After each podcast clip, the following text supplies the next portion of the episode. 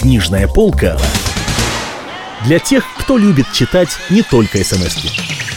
У микрофона Олег Челап.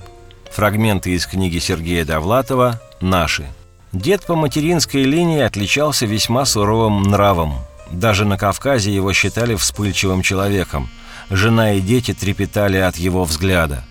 Если что-то раздражало деда, он хмурил брови и низким голосом восклицал «Абанамат!». Это таинственное слово буквально парализовало окружающих, внушало им мистический ужас. «Абанамат!» — восклицал дед. И в доме наступала полнейшая тишина. Значение этого слова мать так и не уяснила.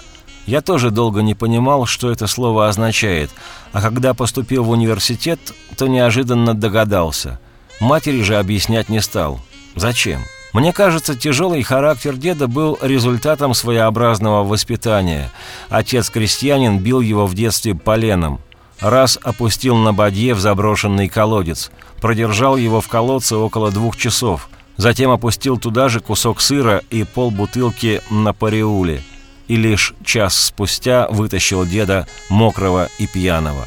Может быть, поэтому дед вырос таким суровым и раздражительным.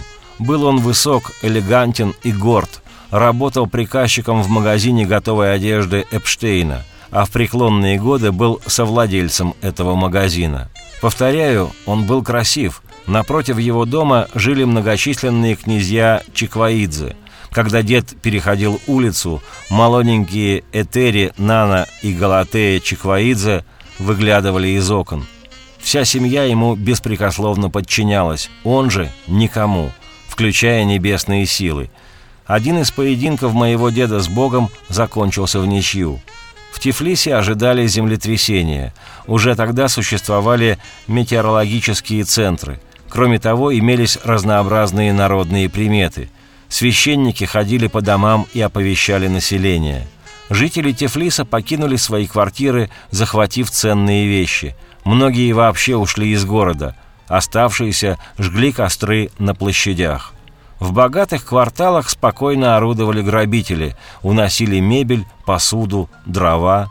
И лишь в одном из домов Тбилиси горел яркий свет, точнее в одной из комнат этого дома, а именно в кабинете моего деда. Он не захотел покидать свое жилище. Родственники пытались увещевать его, но безрезультатно. «Ты погибнешь, Степан!» — говорили они.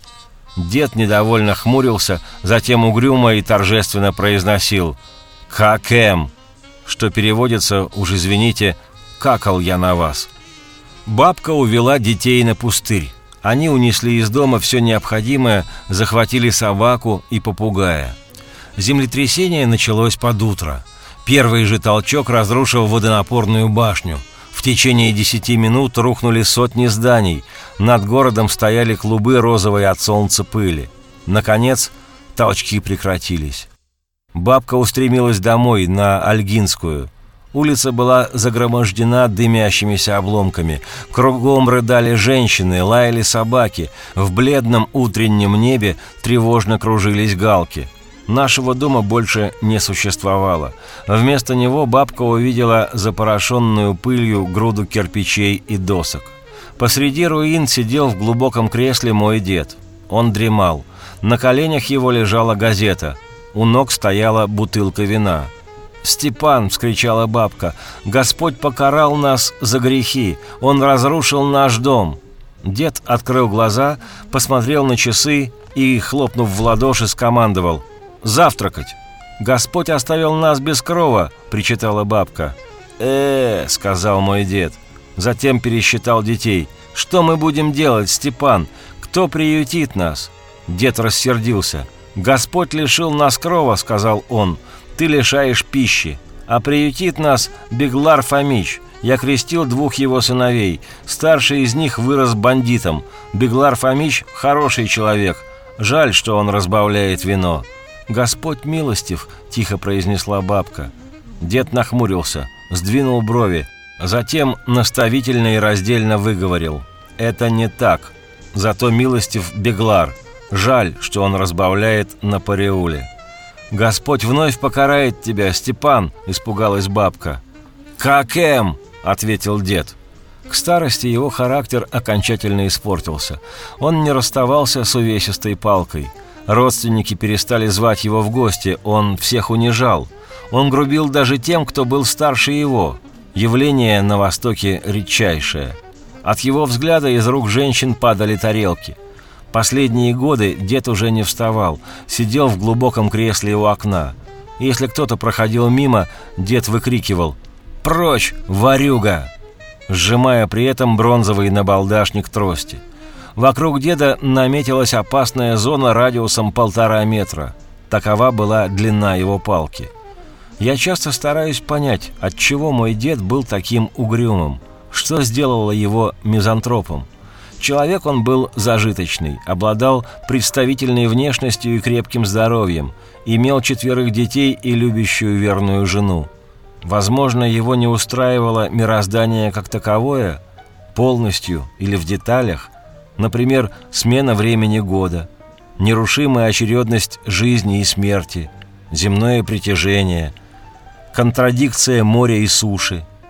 Не знаю. Умер мой дед при страшных обстоятельствах. Второй его поединок с Богом закончился трагически – Десять лет он просидел в глубоком кресле. В последние годы уже не хватался за трость, только хмурился. О, если бы взгляд мог служить техническим орудием.